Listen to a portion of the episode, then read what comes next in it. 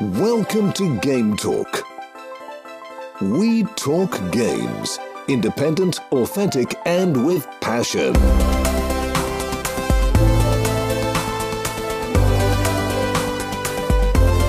Here is your host, Joey. Hallo und herzlich willkommen hier im Podcast, den wir schon bald in Movie Talk umbenennen müssten, denn du hast es gemerkt, wir sprechen hier zum wiederholten Mal nicht über ein Videospiel, zumindest nicht direkt, nein, sondern über ein Bewegtbilderzeugnis und wie es der Titel schon verraten hat, geht es heute um den Super Mario Bros. Film oder mit vollem Namen The Super Mario Bros. Movie. Zu diesem Film freut es mich, hier eine sehr alte Podcaster-Konstellation wieder zusammengerufen haben zu können oder irgendwie so. Auf jeden Fall darf ich begrüßen den Andy. Hallo. Hallo zusammen. Und den Butch. Hi. Ganz schön nerdige Runde hier heute. Bei Nerds. okay. Ja, Bevor wir jetzt aber einsteigen wollen mit der Entstehung des Super Mario Bros. Movie, um den es ja heute gehen soll in diesem kurzen Game Talk, will ich mich noch ganz kurz zurückerinnern. Hm, warte, Moment mal, das ist ja nicht der erste Super Mario Bros. Movie, den es gibt. Ich kann mich an eine wahrscheinlich nicht so bedeutende Zeichentrickserie erinnern. Als erstes 1989 kam die raus und die hieß The Super Mario Bros. Super Show. Habt ihr da mal reingeguckt? Also alle Fernsehsachen, die es so gab von Nintendo, das war irgendwie vor meiner Zeit. Ich kann mich auch nicht erinnern, dass das irgendwie bei uns je zu sehen war. Meinem Wissen nach gibt es mehr als eine Mario-Fernsehserie, wobei nicht alle im Westen erschienen sind, irgendwie, wie man sie eben kennt. Die war USA und ich habe die gar noch nicht so lang her mal geguckt auf irgendeinem Streaming-Dienst, also geguckt die ersten zwei Episoden und es ist halt so Samstagmorgen Cartoon für Kinder und das habe ich dann auch relativ schnell gesehen. Aber woran ihr beide, das weiß ich, bessere und vor allen Dingen mehr Erinnerungen haben dürftet, ist ein Film aus dem Jahre 1993. Das ist nämlich der meines Wissens letzte Super Mario Bros. Film. Ja, und wohl auch der Hauptgrund, warum es so lange gedauert hat, bis sie es noch einmal probiert haben. Wobei der Film soll ja bei, ja, bei Fans, dann wäre es ja klar, aber soll ja bei den Zuschauern irgendwie Kultstatus erlangt haben. Also da geht's wirklich darum, wen man fragt, weil manche Fans, die damals vielleicht noch klein waren, sagen heute noch, wie verbissen, dass das ein wirklich grauenhafter Film ist. Wenn du Andy und mich fragst, dann ist das absolutes Goldmaterial, dieser Film von 1993. Ganz großes Kino. Aber der Grund, dass das so ein desaströser Film war, da gab es eine Produktion, die war von Budgetstrapazierungen geplagt. Es hat sie, ich glaube, etwa neunmal der Regisseur gewechselt. Dann gab es einen Unfall auf dem Set, wo ein Stuntman irgendeinen elektrisierten Hebel bedient hat, wo dann die Person weggekickt werden musste und zum Glück nicht starb. Anderen Erzählungen zufolge hat das Regisseurenpaar oder einer der Regisseuren einem Schauspieler Kaffee den Rücken hinuntergeleert, weil die Person noch nicht dreckig genug aussah. Und der Grund dafür war, da gibt's kaum einen Vergleich zum Film, den wir heute besprechen.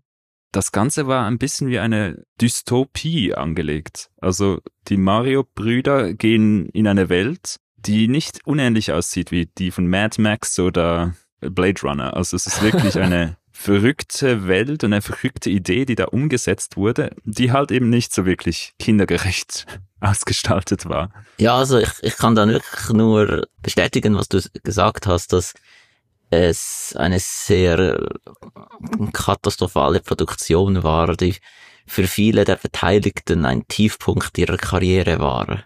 Also es gibt ja da diese Anekdote der beiden Hauptdarsteller, also von Mario und Luigi. Von Bob Hopkins und John Leguizamo.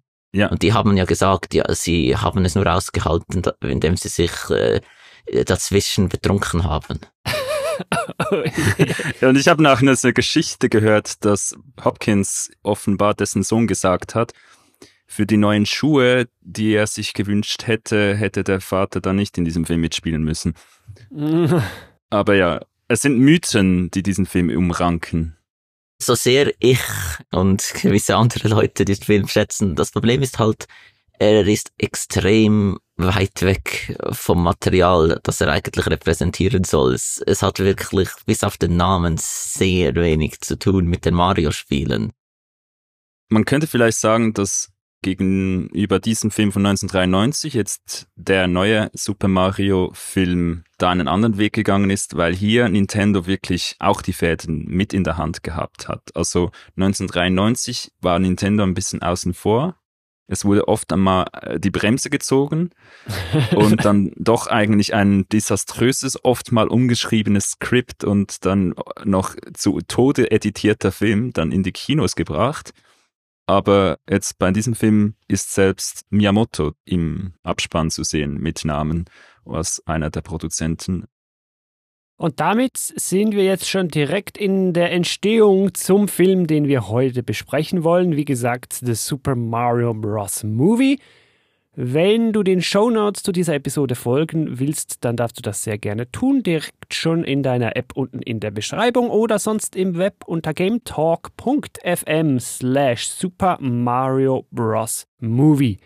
Jetzt, Butch, du hast schon Nintendo und die Producer angesprochen. Ich möchte das doch direkt kurz aufgreifen. Ja, natürlich hat da Nintendo mitproduziert, war ja klar ganz treu ihrer modernsten Haltung haben sie da ziemlich sicher ganz genau die Finger und die Augen drauf gehabt. Und nachdem sie mit diesen ganzen Pokémon-Filmen schon Erfahrungen sammeln konnten, glaube ich, war das jetzt kein schlechter Moment, um jetzt mit diesem Mario-Film zu kommen. Sie hatten da ja auch noch eine gute Unterstützung von einem Animationsstudio, das auch schon Erfahrungen hat mit erfolgreichen animierten Franchises. Die Illumination Entertainment heißen die. Und Butch, dir ist das Studio natürlich bekannt und ich glaube, die Franchises, die die rausgebracht haben, die kennt man auch, ne? Genau, Despicable Me und das Minions Franchise. Also ich muss da sagen, ich habe da ein bisschen leer geschluckt, also da, wo ich die News gehört habe, dass der Film jetzt kommt, weil ich bin überhaupt kein Fan von den Minions. Ich finde, das ist so eines dieser leblosen Animationsfilmprodukten, äh, wo aber offenbar damit ganz viel Kohle gemacht wird. Mhm. Ich habe mal nachgeguckt, die Minions, die sind da auch auf der Liste der umsatzstärksten Medienfranchises der Welt. Ach krass. Sogar noch über Super Mario, wobei die Rechnung dabei Super Mario sich nur auf die Spiele bezieht. Mhm, okay, ja. Hm. Also das ging mir ja genauso, die Ankündigung, dass nicht nur aber, dass es durch Illumination geschehen soll, sondern überhaupt animiert, weil ich bin eigentlich der Meinung, dass generell alle Videospielfilme Spielfilme sein sollten, außer es gibt einen sehr guten Grund, warum nicht. Und wenn es animiert, dann, dann schon irgendwie durch Studio Ghibli oder so. Das ist so eigentlich meine Grundeinstellung gewesen. Ja, Ghibli, hm, weiß nicht, dann wäre es halt eher wieder so 2D. Was wir ja hier erstmals haben im Mario Franchise ist ja eine völlige 3D-Computeranimation. Und äh, genau. offenbar hat Illumination einen bleibenden Eindruck hinterlassen oder schon im Voraus. Also da ist man eine dickere Partnerschaft eingegangen, denn der Christopher Meledandri ist Gründer von Illumination und der ist nicht nur Producer, Mitproducer dieses Films, neben zum Beispiel Namen wie Miyamoto. Nein, der sitzt jetzt auch bei Nintendo im Board of Directors drin als Outside Director und Butch, du hast herausgefunden, dass das geschehen ist mit Blick auf Unterstützung im Bereich künftiger Filme aus dem Nintendo-Universum. Da werden wir am Schluss noch drauf kommen, aber wir dürfen wohl hier schon sagen, da kommt noch mehr. Es sollte noch gesagt sein, dass jetzt dieser Sprung wieder ins ganz große westliche Kino ist nicht ganz so direkt von den Pokémon-Filmen und jetzt zu diesem Mario-Film. Es gab ja noch diesen Pokémon-Spielfilm vor ein paar Jahren.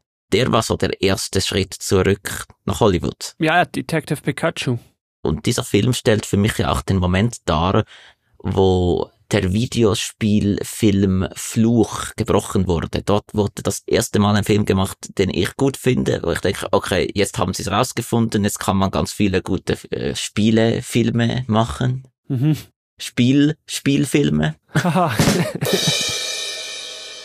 Ja, also ich stimme dir dazu. Da hat man mittlerweile gemerkt, das kann funktionieren, wenn man sich da Freiheiten rausnimmt und Nintendo vielleicht auch ein bisschen Witz und Ironie zulässt. Ja. Den eigentlichen Cast haben wir ja noch gar nicht gesagt. Von den Directors habe ich so auf die Schnelle niemanden gekannt, aber ich bin da nicht so drin. Da ist der Aaron Horvath zu nennen, denn der Michael, Michael, na eher Michael wahrscheinlich, Jelenic und der Pierre Leduc. Sagen die euch was? Ohne die IMDb-Listen weiß ich da nicht Bescheid. Gut, dann wird es nicht so wichtig sein. Writer ist oder war Matthew Vogel, aber nicht mit V, mit F geschrieben. Ich glaube, die nennt man Vogel. Wen man dann aber kennen könnte und war nicht ganz frei von Diskussionspotenzial, da werden wir dann nachher sicher auch noch drauf zu sprechen kommen, haha, sind die Sprecher und Sprecherinnen. Wir wollen hier nicht alle nennen, aber so die wichtigsten natürlich. Mario, das ist der, der auch Schlagzeilen gemacht hat, wird gesprochen von Chris Pratt. Luigi wird gesprochen von Charlie Day und mein persönlicher Favorite wahrscheinlich Bowser, gesprochen von Jack Black. Princess Peach wurde gesprochen von Anya Taylor-Joy. Du hast da noch Donkey Kong vergessen, der von äh, Seth Rogen gesprochen wird, der im Film auch an zwei, drei Stellen mit seinem bekannten Lachen zu hören ist. Seinem altbekannten Kifferlachen. Ich wollte ja anfangs nicht spoilen, dass Donkey Kong noch vorkommt in dem Film und dann habe ich gemerkt, er ist auf allen Postern drauf und in den Trailern und so, also ist der wahrscheinlich auch gelaufen. Und dann fehlt noch einer, wenn man an Synchronsprecher von Mario denkt, und Mhm. das ist der Charles Martinet. Und ich fand schön, den haben sie hier sehr gelungen untergebracht, aber nicht auf Mario. Da können wir dann auch noch kurz drüber reden. Nein, er ist Marios Dad und hat noch eine kleine, aber feine Nebenrolle als Giuseppe. Da darf er nämlich die übliche Signature Line von Mario doch noch Mhm. sprechen, damit die noch untergebracht wäre im Film. It's a me, Mario. Ja, dann bleiben wir doch hier vielleicht noch kurz bei den Stimmen. Was ich mich ja anfangs gefragt habe, und ich glaube, ich war da nicht der Einzige, ist, hm, Chris Pratt auf Mario, ich weiß nicht, weil wie ein Mario zu klingen hat, dachten wir ja alle gewusst zu haben zuvor. Wir haben es ja alle schon gehört in den Spielen mit italienischem Akzent und so weiter. Und jetzt nehmen die einfach den Chris Pratt und, und setzen den drauf. Hm. Ich muss aber sagen, abgesehen davon, dass die Stimme vielleicht ein bisschen jung klingt, ist es aber sehr gelungen. Also gut, man muss sagen, Mario wird auch relativ jung dargestellt in dem Film. Ja, mit dem Schnauz Also jünger und als so. ich erwartet hätte. Ja. Und dass man es nicht diese klassische Stimme nehmen konnte für einen ganzen Film, ist klar. Die war nie vorgesehen, eine richtige Filmstimme zu sein, sondern Ja. immer nur so für irgendwelche Effekte in den Spielen. Da hast du Und das ist recht. wahrscheinlich Mhm. für mich die bessere Lösung, dass man jetzt verzichtet hat, irgendeinen möglichst gelungenen italienischen Akzent machen zu wollen.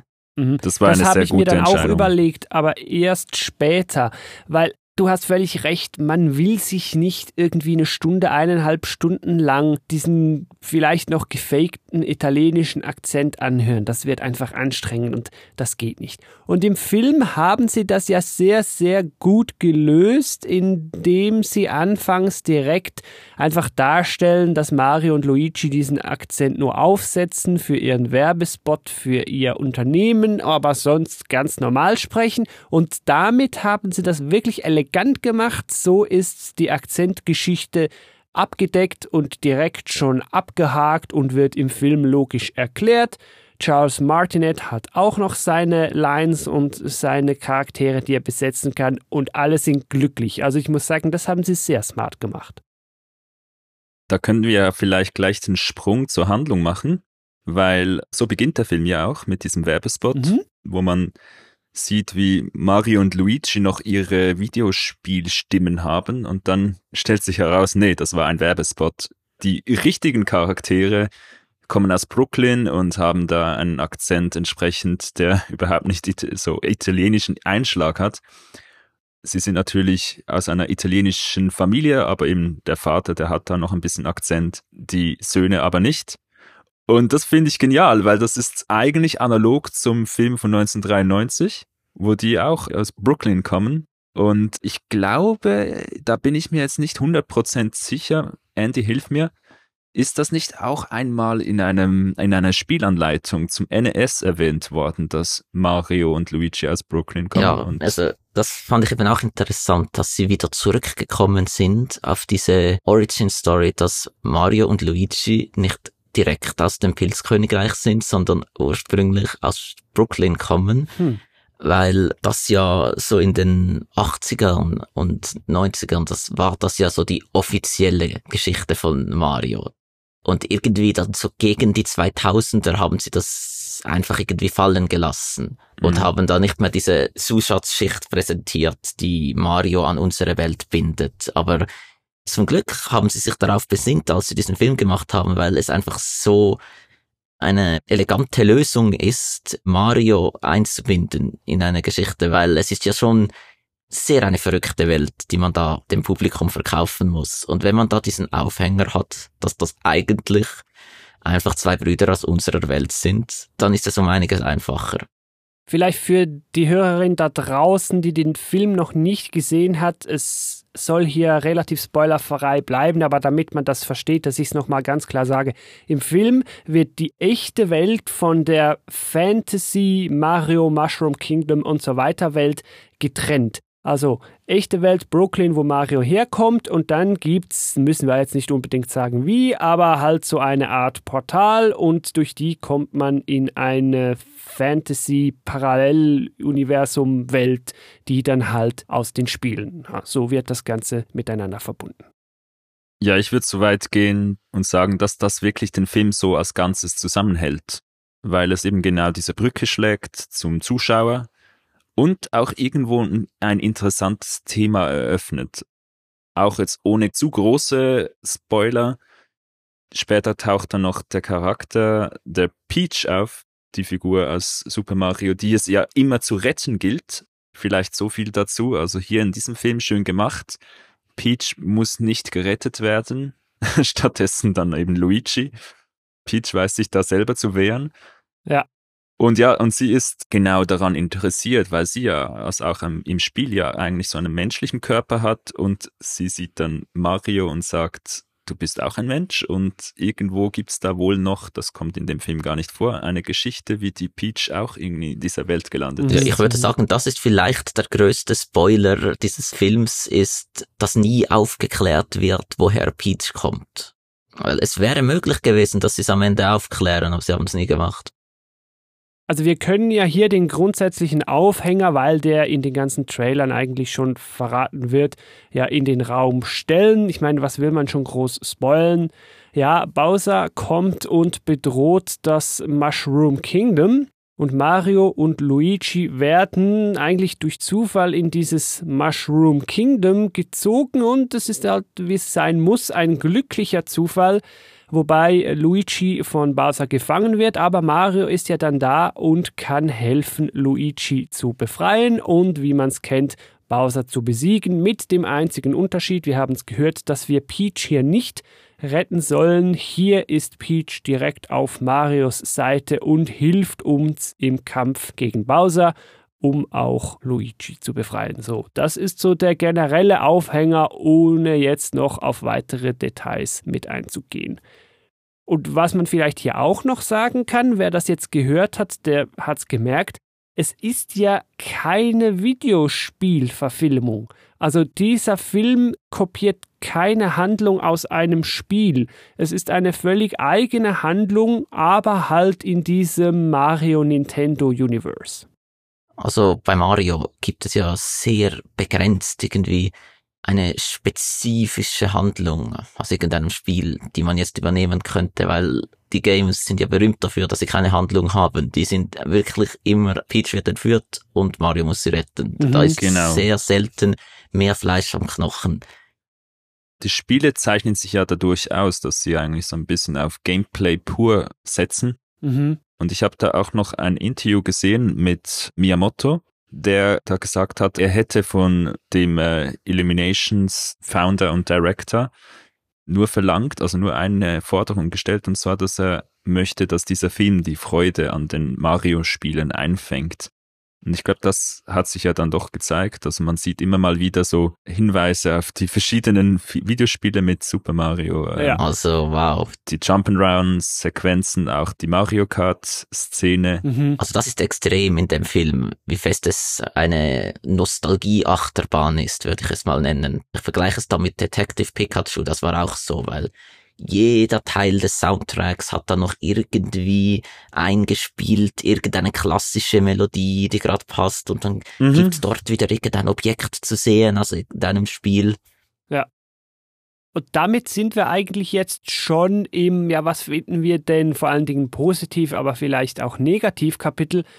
Und das, was wirklich hier herauszuheben ist, ist genau das. Das sind tonnenweise Anspielungen für Fans der Spiele drin. Das sind Easter Eggs drin.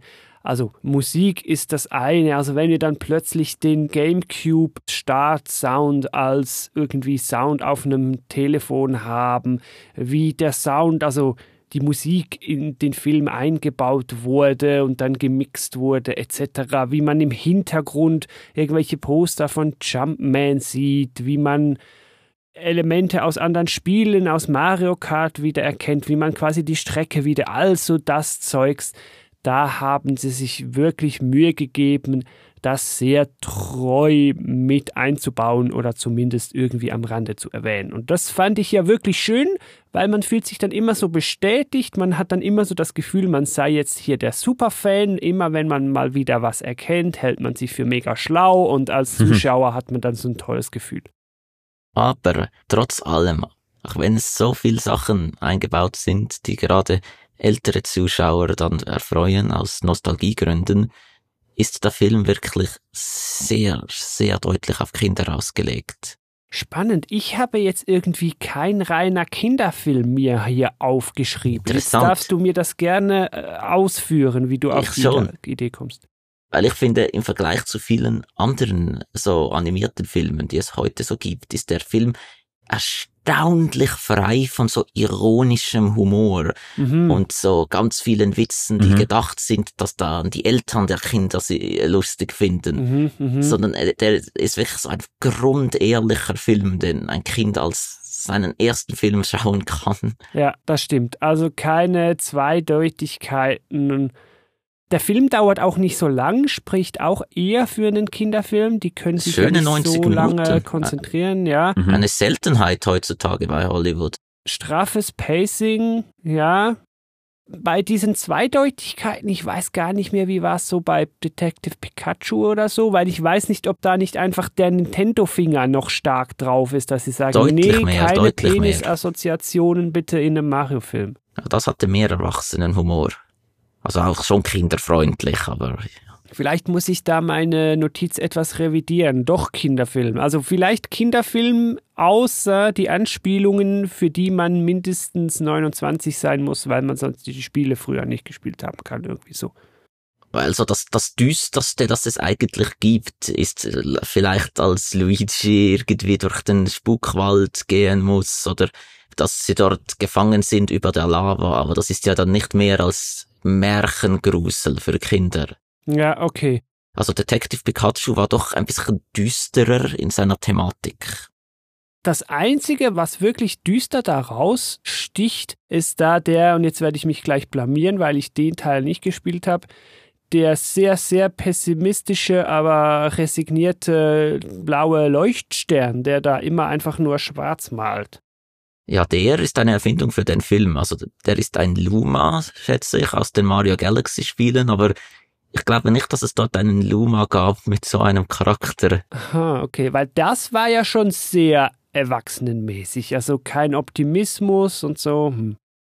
Nach, nach dieser Joke, nach dem Abspann, wo der noch so sagt, ja, jetzt bleibt nur noch Dunkelheit und Sinnlosigkeit für euch alle. Das Ja. fand ich schon war ein bisschen krass War für ein einen bisschen Nintendo-Film. weird. Ja. The only hope is the sweet release of death. ja. Aber ich habe das auch positiv wahrgenommen, Andy, was du sagst, dass der Film eben nicht so diese postmoderne Ironie bedient. Man könnte das ja ein bisschen mit diesen Marvel-Filmen vergleichen, die ja, also Marvel äh, basiert ja auf Comics und Comics richten sich ja irgendwo schon an Kinder und doch sind die Filme alle so voll gespickt mit diesem Humor. Und auch eigentlich ziehen sie doch dann eigentlich ein sehr großes erwachsenes Publikum an. Und hier wird eigentlich so dieses alt gewordene Publikum mit den Easter Eggs und mit diesen nostalgischen Tönen angesprochen. Und da würde ich auch nochmal sagen, also der Soundtrack war wirklich genial. Es ist ja dieser Soundtrack, der einfach grandios ist von der Super Mario Welt. Mhm, mhm. Und der wurde dann auch immer wieder geschickt eingesetzt. Und ich finde, also ich würde mir gerne mal noch den Soundtrack anhören. Da gab es ja auch noch Variationen auf dem Soundtrack, den wir ja kennen. Das hat wirklich Freude gemacht. Also, dass man da irgendwie eben auf allen Seiten, also bildlich und dann auch akustisch irgendwie äh, nostalgisch angesprochen wird. Mhm. Zum Soundtrack habe ich nur noch einen winzig kleinen Kritikpunkt, den man vermehrt im Internet lesen konnte nach dem Release des Films. Nämlich, dass der berühmt-berüchtigte DK-Rap zu hören war im Film. Ah ja? Aber Mhm. der Komponist Grant Kirkhope nicht in den Credits erwähnt wurde dafür. Das ist Oh. mir ehrlich gesagt gar nicht aufgefallen. Das ist nicht in Ordnung. Das ist vielleicht ja, weil der bei Rare ist, oder? Und das dann wieder Microsoft. Weil er ist der Komponist des DK-Rap. Die können nicht einfach sagen, dass es nicht ist. Ja, ja. Und vor allem Ja, wenn Grant Nintendo Kirkhope. selber Friend, ähm, wenn Nintendo selber äh, Copyright Infringement macht, dann ist's okay. Grant Kirkhope ist ja einer der Legenden, wenn es um Videospielmusik geht, ja klar. Hm, schade.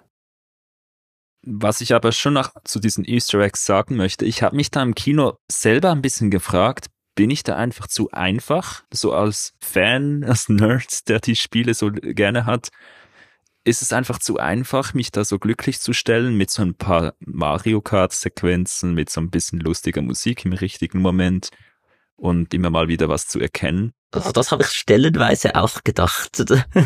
Ja, es ist nicht wirklich deep.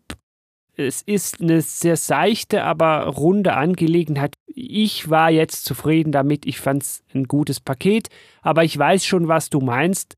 Also der mega, mega Fan, der hätte sich vielleicht sogar noch etwas mehr erhofft oder etwas Neueres erhofft. Weil was Gib wir mir hier einen haben, blauen ist ja eigentlich Panzer. nur eine Assemblage von alles aus der Welt Mario als Film verpackt. Wir haben jetzt schon mal festgestellt, es ist ein Kinderfilm und es ist auch keiner.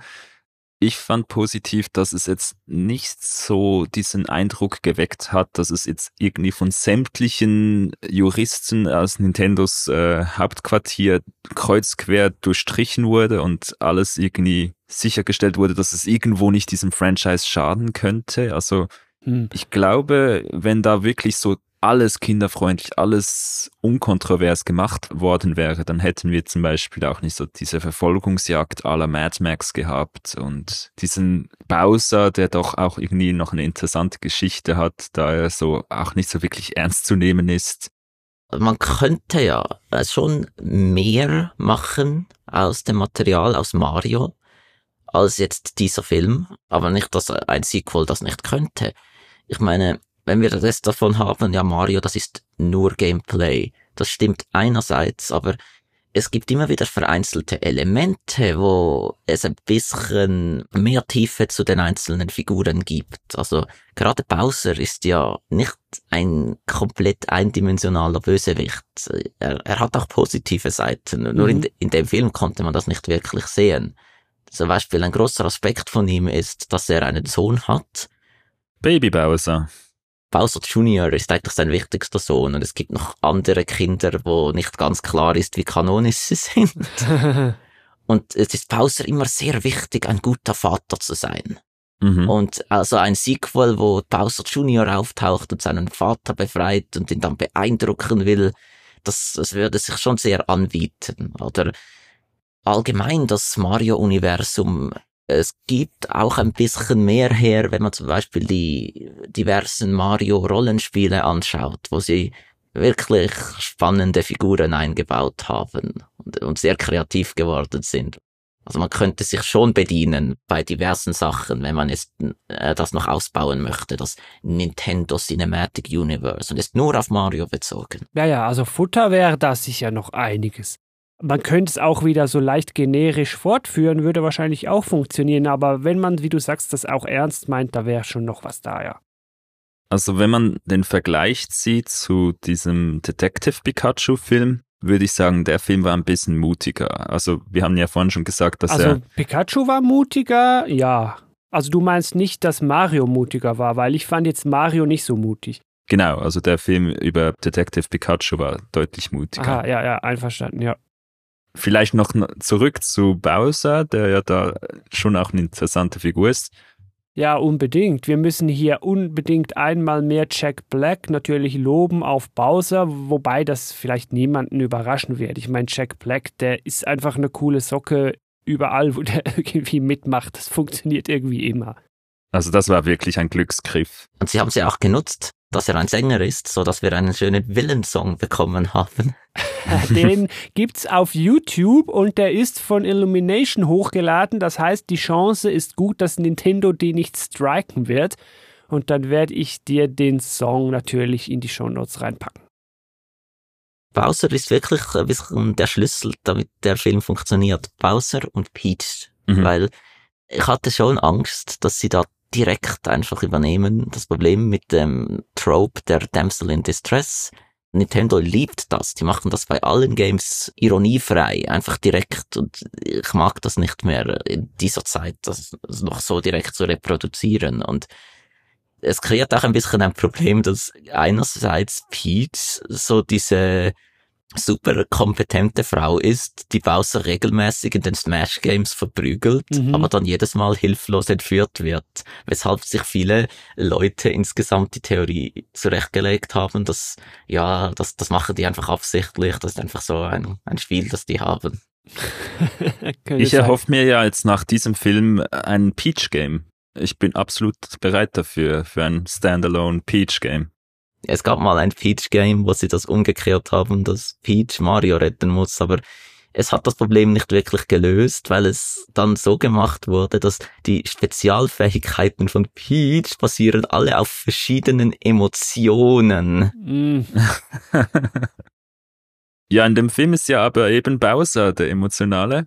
Und Joey, du hast das ja noch rausgesucht, diesen Song von Bowser, Mhm. äh, respektive von Jack Black.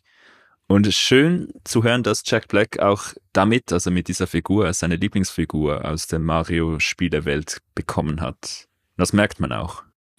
Und er bringt so diese Dualität des Bowsers auch gut rüber. Wir werden ja im Film erfahren, ja, irgendwie ist Bowser schon böse, aber vor allen Dingen ist er einfach auch sehr, sehr grob und egoistisch. Aber herzlos, wirklich herzlos ist er ja dann nicht durch und durch. Und das fand ich gut. Wir haben also nicht einen rein flachen Bösen, selbst bei einem Bowser nicht. Und das fand ich doch irgendwie cool. Ich finde ja häufig, dass ähm, Komödienbösewichte somit die schwierigsten überhaupt sind, um sie gut hinzukriegen. Ja, ja, ja. Weil man muss so diese unmögliche Balance hinkriegen, dass sie lustig sind, aber trotzdem bedrohlich genug, dass sie funktionieren als Antagonist. Bist du aber auch der Meinung, hier hat das funktioniert, würde ich jetzt sagen. Ja, ich finde, es hat Ich finde ja genial, dass der Bowser als Liebesbeweis irgendwie ein ganzes Volk töten möchte. ja. Und er einfach nicht begreift, warum Peach das nicht gut findet. Es ist einfach die Liebessprache, die da nicht äh, übereinstimmt. Er ist eher derjenige, der gerne mit Geschenken seine Liebe ausdrückt und sie möchte lieber Taten. Damit hätten wir jetzt halt auch gespoilert, dass sich Bowser vor allen Dingen bei Peach beliebt machen will. Das wollte ich ja vorhin noch umgehen, aber naja, tut mir leid, Hörerin da draußen, Der Hörer, Spoilercast. jetzt haben was gedroppt. Aber vielleicht können wir an dieser Stelle noch mal kurz den Blick etwas heben und ganz generell noch die Animation ansprechen. Ich bin da nicht so drin, also ich bin auch nicht der Despicable Me Gucker oder der Minions Gucker. Wie fandet ihr aber diese Animationsqualität hier von Illumination? Ich persönlich fand das als, ich muss jetzt sagen, Laie, doch aber alles recht rund und hat gut ausgesehen. Da haben sie alles getroffen, wie es sein soll. Texturen haben gepasst, etc. Mimiken auch nicht so schlecht. Was meint ihr dazu?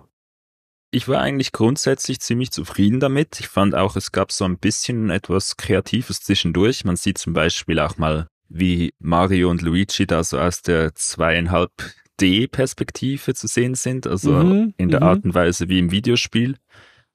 Das ist wirklich auch irgendwo noch sehr kreativ.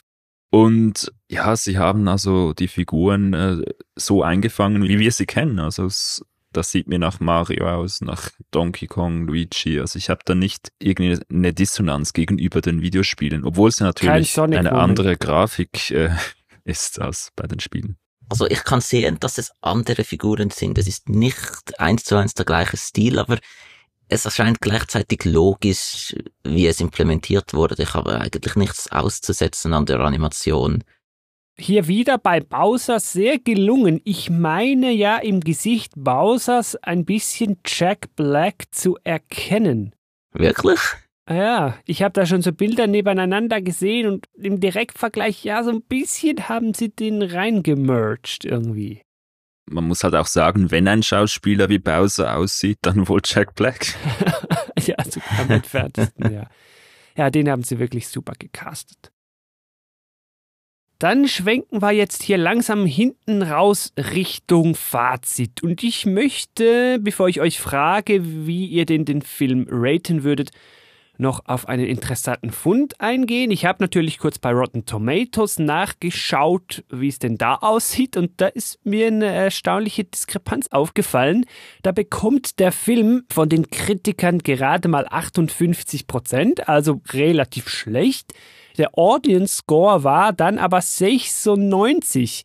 Also hier geht die Meinung der Zielgruppe der Zuschauerinnen und der Kritiker offenbar sehr auseinander, was ich interessant finde. Also waren die Zuschauer jetzt zu nett oder haben es die Kritiker nicht verstanden? Ich weiß es nicht, aber wo liegt ihr beide hier? Bei den Zuschauern. Also ich finde, der Film muss nicht mehr sein, als er ist. Und Mhm. er ist wirklich für das, was er sein wollte, ist er die beste Version von dem geworden. Ich kann ihm nur die höchste Note geben. Ja, mein innerer Filmkritiker ist auch still bei dem Film. Also ich habe mich da eben im Kino ein, zweimal gefragt, ist es so einfach? Sind diese Easter Eggs einfach Fanservice? Mhm. Aber tatsächlich, ich bin da äh, nicht nur unterhalten, sondern ich war da auch irgendwie so ganz zufrieden mit dieser Geschichte. Es war ein, ein schöner Film, eine schöne runde Geschichte und ich möchte nochmal das äh, hochhalten, was auch Andy erwähnt hat. Also der Film, der rutscht nicht in die Ironie ab. Der nimmt seine Figuren ernst und das ist mir immer wichtig. Und Ja. darum Höchstnote dafür, dass der Film genau das richtig macht, was er sein will. Ich kann da gar nicht viel hinzufügen. Ich sehe das genau gleich und letztlich wahrscheinlich auch wie das Rotten Tomatoes Bild. Wenn ich jetzt im Elfenbeinturm oben sitzen würde, müsste ich wahrscheinlich auch sagen, hm, ist mir nicht deep genug und nicht kontrovers genug. Hm. Wenn ich dann aber die Treppen hinuntersteige zum Pöbel und den Film dann halt einfach annehmen kann für das, was er sein will und dann auch geworden ist, muss ich sagen, ja, er hat es als Mario-Film sehr gut getroffen und auch ich muss entsprechend sagen, ich kann das so annehmen und vor dem Hintergrund dem Film eine sehr gute Note geben, ja. Das war ja erstaunlich unkontrovers. dann dürfen wir hier direkt schon in den Ausblick gehen. Da haben wir nämlich eine interessante Szene ganz am Schluss, die eine Theorie wohl bestätigt, mit der ich schon in den Film hineingegangen bin. Ich würde nämlich behaupten, Nintendo Cinematic Universe confirmed. Und wir dürfen es ja hier sagen, nachdem wir schon den einen oder anderen Pseudo-Spoiler gedroppt haben, im nächsten Movie wird Yoshi in irgendeiner Form vorkommen. Ich nehme immer Yoshi bei Mario Kart, also ich bin glücklich. ja, das kann wirklich erst der Anfang sein. Es gibt verschiedene Varianten, wie man so ein Sequel aufziehen könnte, oder man könnte auch Spin-offs machen. Mhm.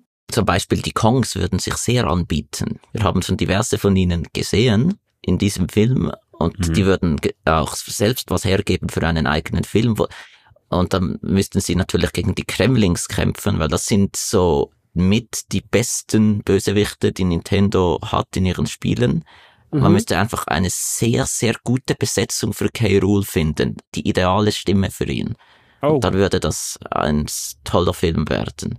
Ja, dann könnte man von da aus weitermachen mit anderen Spin-offs, mit Sequels und sich so langsam hinarbeiten zu der Avenge, äh, dem Smash Bros. Film. Seht ihr das aber auch so, dass wir hier nicht zu schnell voranschreiten sollen und uns von innen nach außen arbeiten sollen? Das heißt, im Zentrum Mario, dann haben wir jetzt hier Donkey Kong schon gehabt, der könnte dann natürlich noch mehr ins Rampenlicht gerückt werden. Yoshi, klar, also zuerst mal die Charaktere, die die nächste Verbindung haben zu Mario und dann mal genau. gucken, wie entwickelt sich das. Vielleicht noch ein Bowser Special und ein Princess Peach Prequel. Aber noch nicht direkt The Legend of Zelda, the Movie, oder? Also Kirby zum Beispiel könnte man hm. direkter an Mario anbinden, meinte ich jetzt. Mhm. Das wäre spannend. Das wäre jetzt ein Anfang. Ich glaube ja, Yoshi ist ein schwieriger Charakter, weil es ja eigentlich so ein oft hilflos dargestelltes Tier ist. Also ich würde Yoshi als den Sidekick einfach ansehen von Mario. Man müsste eigentlich zeigen, wie Mario Yoshi fallen lässt, damit er ein bisschen weiter hochspringen kann. Also im Yoshi-Movie muss dann schon noch ein bisschen was passieren oder allgemein im Nintendo Cinematic Universe. Also ich glaube nochmal einfach gegen Bowser und nochmal einfach eine Mario Kart Fluchtszene in der Mitte. So, das ist jetzt durch. Die Karte haben sie gespielt. Da müssten sie schon irgendwas anderes bringen. Also wenn sie Bowser wiederbringen, dann für mich ist klar, dann muss die Bowser Junior Karte gezogen werden. Dieses Vater-Sohn-Ding. Ja da kann man ganz viel machen mit Bowser als Figur.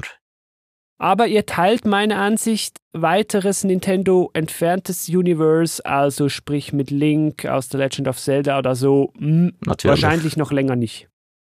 Eigentlich sind alle Bedingungen gegeben, dass Nintendo damit ganz viel Geld machen kann. Mhm. Was ich aber doch noch erwähnen würde, es gab jetzt gerade wieder aktuelle Kontroversen mit dem Release des neuen äh, Breath of the Wild Zelda Nachfolgers. Tears of the Fallen Kingdom oder so. Da gab's Kritik von vielen äh, Creatoren auf YouTube, weil Nintendo wieder massenweise Leute abgemahnt hat, ihr Videos geflaggt hat, weil die eben alle Fäden immer in der Hand haben müssen. Also Nintendo ist es wie keiner anderen äh, Firma wichtig, dass sie jegliche Repräsentation der Spiele irgendwie ganz klar genau kontrollieren nicht alle in der Branche sind so und auch nicht alle in Japan. Nintendo ist schon ein Spezialfall. Ja, einverstanden, aber wie schlagt er jetzt von dem Punkt, wo ich voll zustimmen würde, die Brücke jetzt so den künftigen Filmen zum Nintendo Cinematic Universe? Also so im Sinne von Vorsicht, da werden die die Daumen wieder draufhalten, entfernen sich also quasi von der Detective Pikachu Schiene, wo man sich ein bisschen was trauen durfte? Ja, vielleicht es hat jetzt zweimal geklappt. dass die Frage, wer hat da die Entscheidungen getroffen? Es ist schon irgendwo auch Nintendo America, die da vielleicht ein bisschen mehr Mut haben. Aber es ist halt so, dass die Kontrolle da nicht gerne weggegeben wird. Und bei einem guten Film muss man doch auch ein bisschen kreativen Freiraum lassen, sonst geht das einfach nicht. Da bin ich wirklich voll bei dir. Und ich meine, das wäre doch auch ein wahres Schlusswort. Und dann dürfen wir gespannt sein, wann und vor allen Dingen dann wie es weitergehen wird mit dem Nintendo Cinematic Universe. Wie gesagt, als erstes dann der Yoshi-Film. Den könnten wir uns ja dann zusammen angucken und uns dann nachher wieder zum Podcasten treffen und schauen, wie richtig haben wir gelegen und gelingt Nintendo zweimal hintereinander ein guter Wurf oder ist die Geschichte dann irgendwann ausgelutscht? Joey, also wenn du hier jetzt so salopp sagst, ja, machen wir dann beim nächsten auch wieder einen Podcast und beim nächsten auch wieder, warte, bis die auch bei über 20 Filmen sind. Oh, Mist. dann noch irgendwie Der hier Filmtalk. Streaming-Dienst und da gibt's dann das Spin-off Side-Character-Serie und so. Oh, okay, mal gucken. ja. Auf jeden Fall hier hinten raus würde mich auch interessieren, was du am Empfangsgerät denn von diesem Film hältst und was deine Prognosen denn sind, wie es weitergehen könnte mit Nintendo auf der großen Leinwand. Dazu darfst du dich sehr gerne bei uns melden. Social Media, Twitter, Mastodon und so weiter, E-Mail. Guck mal rein, gametalk.fm slash Kontakt. Ja, und dann möchte ich hier selbstverständlich meinen beiden Mitpodcastern danken. Hat mich gefreut, dass wir die klassische Konstellation mal wieder vor den Mikros vereinen konnten. Hoffentlich bei einer nächsten baldigen Gelegenheit dann wieder. Vielen Dank. It's a me, Butch. Immer schön, wieder mitzuquatschen. Ja, das hat Spaß gemacht und ich werfe den letzten blauen Panzer für heute. ja, dann danke ich auch dir da draußen fürs Zuhören. Beim nächsten Game Talk dann hoffentlich wieder mal zu einem Videospiel, weil wir eigentlich der Game Talk wären. Aber bis dahin wünsche ich dir nicht nur viel Spaß beim Spielen, nein, auch beim Filme gucken, vielleicht ja sogar mit dem Super Mario Bros. Movie. Tschüss!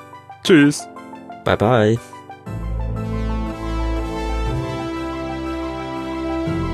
Thank you for listening to Game Talk. For further information, please visit Game Talk FM.